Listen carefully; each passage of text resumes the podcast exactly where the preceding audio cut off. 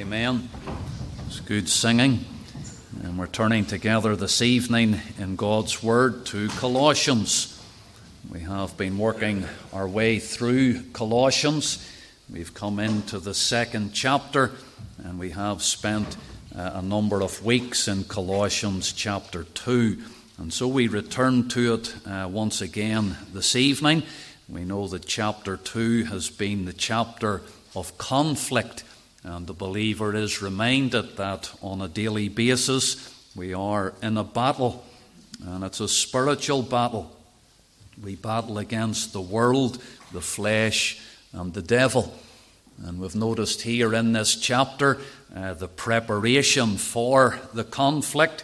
And verse 1 of chapter 2 tells us it's a great conflict, and therefore we need to be prepared and we need to be ready. We thought about progress in the conflict, and we looked at those different word pictures that the Apostle Paul has used in this particular chapter. We thought about the soldier and the pilgrim and the tree and the building and the student and the river. These different pictures speaking of progress, and we ought to be growing in grace and in the knowledge of our Lord and Saviour. Last time we thought about perils in the conflict and those perils that the believers at Colossae faced through false teaching. And they were brought time and time again to the Lord Jesus Christ and to consider his fullness and to consider the completeness that they had in Christ. And so we come tonight back to chapter 2 and our thought this evening is about our position in the conflict, our position in the conflict. We're going to break into chapter 2 at the eighth verse. Beware lest any man spoil you through philosophy and vain deceit, after the traditions of men, after the rudiments of the world, and not after Christ. For in him dwelleth all the fullness of the Godhead bodily.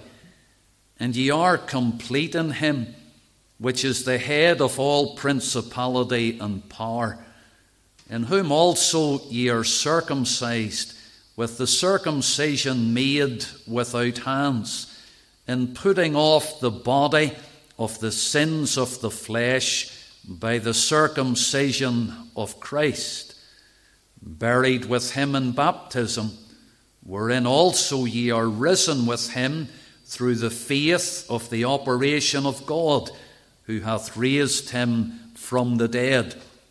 And you, being dead in your sins, and the uncircumcision of your flesh, hath he quickened together with him, having forgiven you all trespasses blotting out the handwriting of ordinances that was against us, which was contrary to us, and took it out of the way, nailing it to his cross.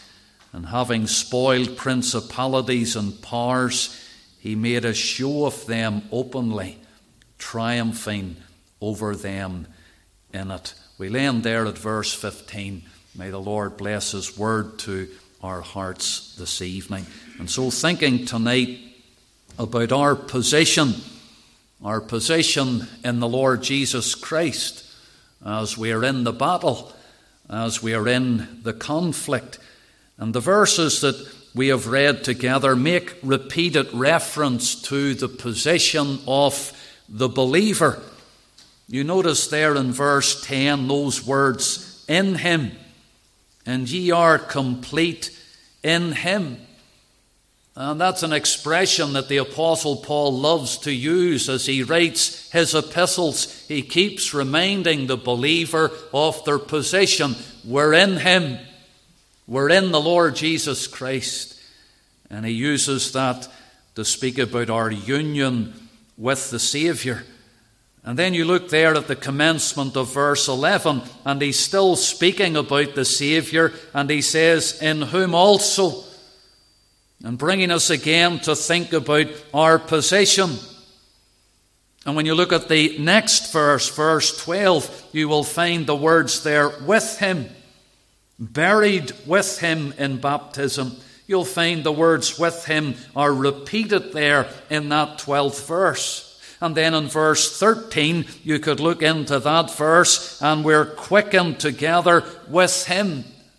And again, the apostle is making these references to the position of the believer, these little phrases that just show us our position in Christ. The last time we finished off by making reference to the completeness of the child of God. Verse 10 And ye are complete in him the one in whom dwelleth all the fullness of the Godhead bodily. And out of his fullness we have received. And therefore we are complete in the Saviour. We need nothing additional to Christ. We need no extra. We're not searching for something more or for something else. We are complete in Him. And in these verses that follow, the verses that we have read together, the apostle here is really adding meat to the bones. And he's showing to us some of the details of how we are complete in Christ. And he's emphasizing through that the possession of the believer. And he uses here at least three different illustrations that I want to pick up on this evening. And those three illustrations are used to convince us that the Lord Jesus Christ is the inexhaustible source of all blessing. And He is the origin, the author of that blessing. Uh, and as our position in Christ, we're united to Him, it's of His fullness that we receive that completeness. And so, if you look there at verse 11, you'll see that first illustration, and it's the illustration there of circumcision, in whom also ye are circumcised. And remember, he's speaking here to the New Testament believer, and he's referring to an Old Testament rite. And he said to the New Testament believer, Ye are circumcised. We'll look at that in a moment. Verse 12 is the second illustration. And he's speaking here about baptism. And he says, buried with him in baptism. And then in verse 13, there's the third illustration that he would use, and he speaks there about being quickened together. That quickening whereby we are made alive in the Lord Jesus Christ.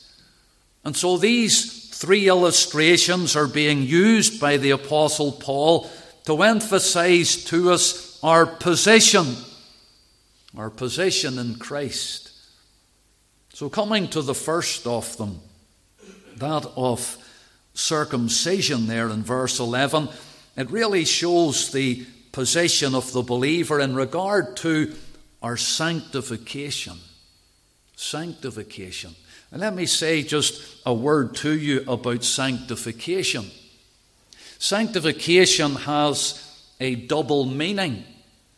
It means, on the one hand, to set apart. And there could be individuals or there could be things that are sanctified, they're set apart for the Lord. You would read in the Bible about vessels being sanctified. Those vessels that were going to be set apart to be used to the glory of God. And the believer is to be like that vessel, vessels that are sanctified and meet for the Master's use. In other words, vessels that are set apart for the Lord. That's what sanctification means on the one hand, and on the other hand, it also means to be made holy the work of the Spirit of God in the heart and life of the believer, whereby we are dying more and more unto sin. We're living more and more unto righteousness. We're being conformed more and more to the image of God's dear Son. And so when you speak about sanctification, there's that double meaning to be set apart and to be made holy. And when Paul refers to circumcision here, that Old Testament rite, it was that Old Testament rite that really set apart the people of God. That was, if you like, the, the sign and the seal that they belonged to the Lord. Circumcision was to be the sign or the token of God's covenant with His people. Now, it was an actual physical operation that was performed on every uh, Hebrew male child. And that was an indication that they were being set apart. They belonged to the Lord. They were the people of God. A sign and a seal that was given. And when Paul's writing to these Colossians, he said to them, Ye are circumcised but I want you to notice as the verse 11 goes on, he says, with the circumcision made without hands. And so, therefore, he's not referring to the physical operation and the act of circumcision. He's using it rather here as an illustration. And he's using it here symbolically. He's speaking about a circumcision that is made that is without hands. If you look at the end of verse 11, he refers to it here as the circumcision of Christ. And so, what is, what is that circumcision? Well, we're referring here not to the physical operation, but we're referring to the spiritual. The spiritual. And really, what the physical was illustrating symbolically was a spiritual work. If you look over in the New Testament to Romans and to the chapter 2, you can see that Romans chapter 2, it helps to explain this. It's not so much the outward physical operation and act of circumcision. No, it's speaking more about a spiritual work that is internal. And in Romans chapter 2 and the verse 28, Paul says, For he is not a Jew, which is one outwardly, neither is that circumcision which is outward in the flesh.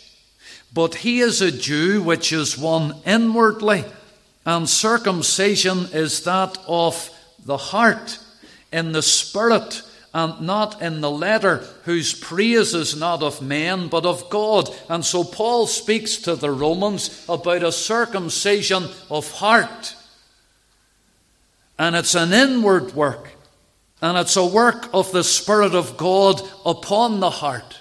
And it's that sanctifying work of God the Holy Spirit where He sets the individual apart for Himself by the work of grace, by the working of God the Holy Spirit. And that's not something that's just new under the New Testament economy.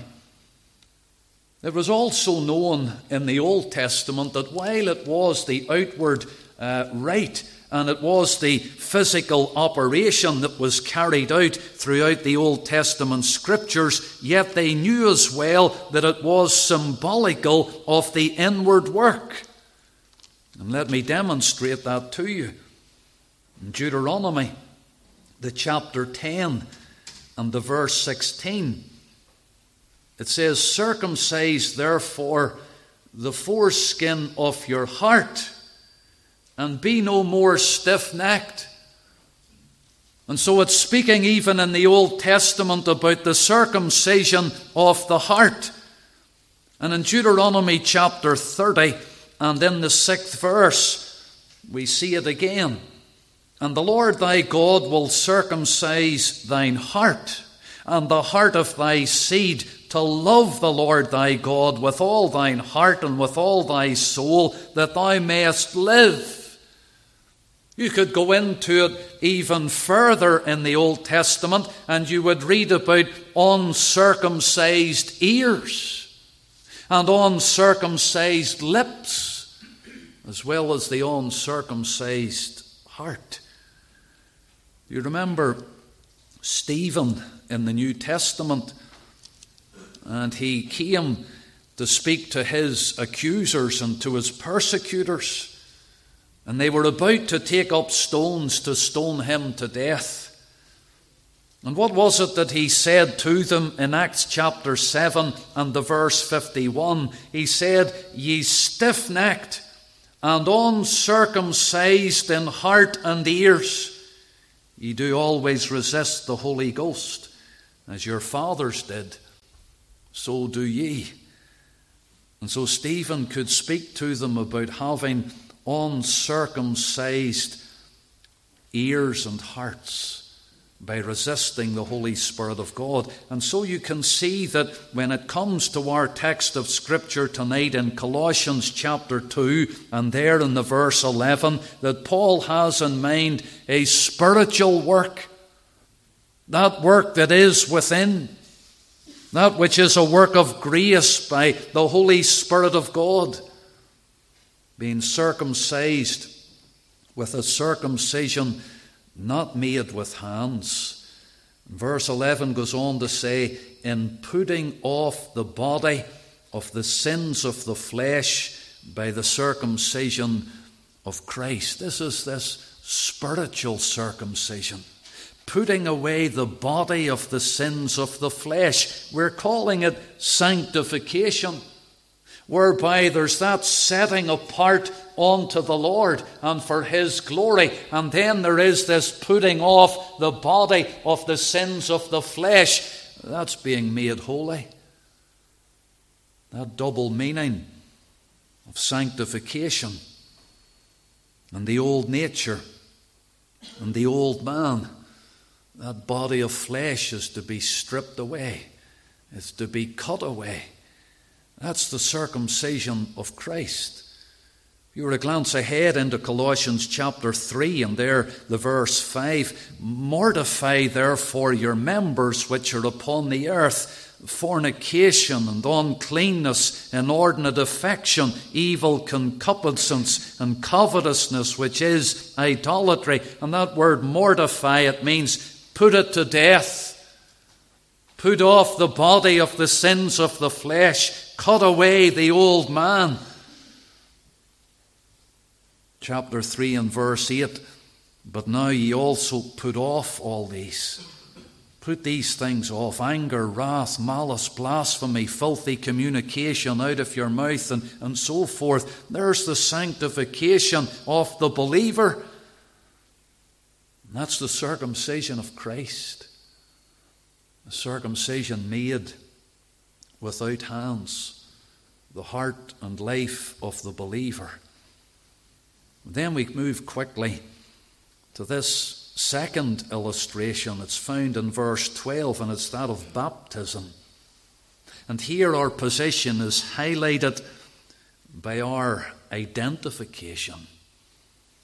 Paul has first spoken of circumcision to show our position in Christ by way of our sanctification, but now he uses another example, that of baptism, to highlight our position through our identification with Christ, whereby we uh, are associated, we're identified with Him. And again, when it speaks here about baptism, it's not so much referring to the actual sacrament, but rather it's what it symbolizes. It's again speaking about the work of the Spirit, the baptism of the Spirit, whereby the believer is set aside for Christ. Baptism expresses our complete identification with Christ in his death, his burial, his resurrection. That's what Paul is speaking about here in verse 12. Buried with him in baptism, wherein also ye are risen with him through the faith of the operation of God, who hath raised him from the dead. Again, it's perhaps best explained by looking at an example in the Word of God. And in 1 Corinthians chapter 10, you could look there with me at the second verse.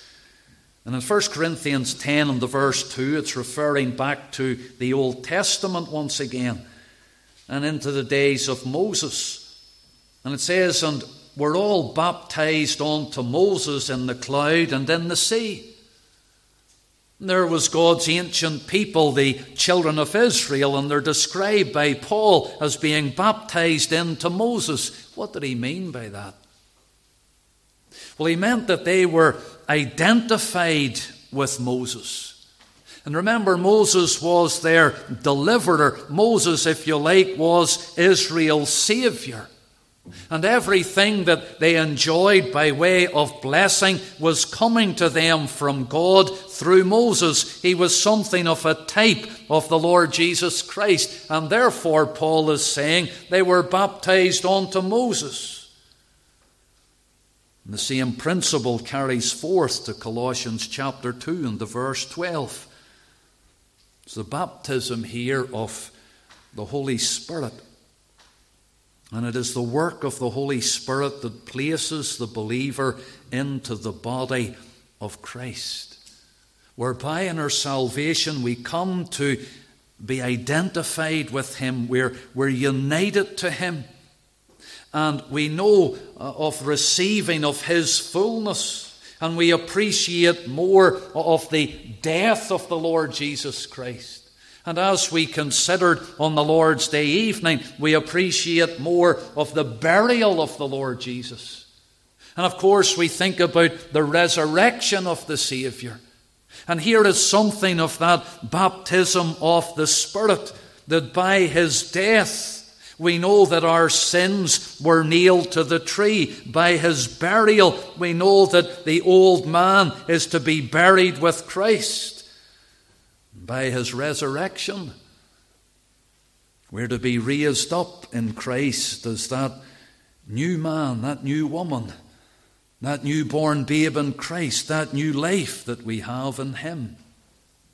And as we continue on in our Christian lives, we, we come to appreciate more and more all that great work of redemption, everything that was involved in the incarnation what the Saviour has done for us.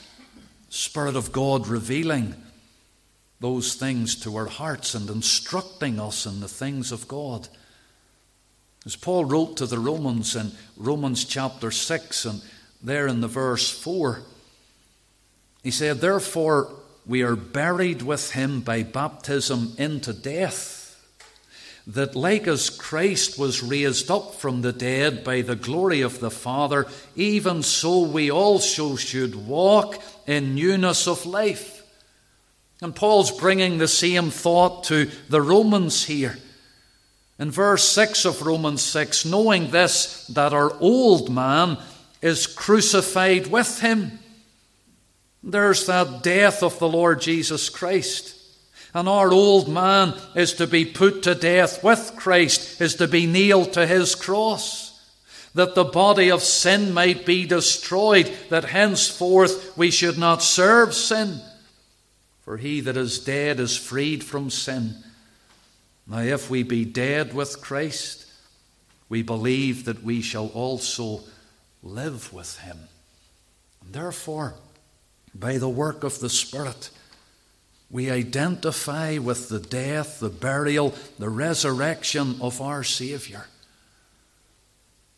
I believe that's what was behind the prayer of the Apostle Paul in Philippians when he said, That I might know him, the power of his resurrection, and the fellowship of his sufferings, being made conformable unto his death, even the death of the cross to be something of a partaker there uh, with Christ and his sufferings and to know the merits of the great work that he accomplished. There's the completeness of the believer being revealed to us, and that completeness comes from the fullness of our Lord and Saviour. And so these illustrations, the position highlighted by our sanctification, a position highlighted by our identification, and a position highlighted by our regeneration. There, just look with me briefly at verse 13 of our Bible reading. And in the 13th verse, Paul says, And you, being dead in your sins and the uncircumcision of your flesh. You see, that's before conversion. That's before the work of Christ upon the heart. Then he says in the latter part of verse 13, Hath he quickened together with him, having been forgiven you all your trespasses, quickened together with him. The word quickened in the Bible, it means to be made alive. To be made alive. And you've been made alive with him. Being made alive is the work of the Spirit. Remember, we're dead, we're powerless, we're helpless. We couldn't do anything of ourselves, but the Holy Spirit moves upon our hearts and implants within our hearts that principle of life. That spiritual life being granted to the heart is called a quickening, being made alive to God. That time whenever the Lord moved by His Spirit and we knew his quickening power, and the effect and the result of that quickening being made alive was to repent and to put our faith in the Lord Jesus Christ. But there's this regenerating work the work of God, the Holy Spirit. We refer to it as being born again. And it's that new beginning being raised up to newness of life in the Lord Jesus Christ. And as the verse 13 indicates, to know what it is then to be forgiven, to be pardoned, to be cleansed from the guilt of sin, and to be made ready for heaven. Verses 14 and 15 that we read at the end of our Bible reading tonight, and it really brings that particular section to a close. We could just read those verses again. Blotting out the handwriting of ordinances, that's a reference to the law. The law that condemned us, the law that found us guilty. But the Lord, in His great work upon the tree, was blotting out the handwriting of ordinances that was against us which was contrary to us, and took it out of the way, nailing it to his cross. And having spoiled principalities and powers, he made a show of them openly, triumphing over them in it. Triumphing. Believer, tonight we enter into that victory. At Calvary, the Lord Jesus Christ defeated all the powers of evil against us he defeated there the very claims of the law against us. They're null and void tonight. We have everything, everything in Christ that we need. You're complete in Him. May the Lord strengthen our hearts through these great truths tonight as we see our position in the conflict. It's our position in Christ. We're going to sing a few verses of the hymn number 63. The hymn numbered 63.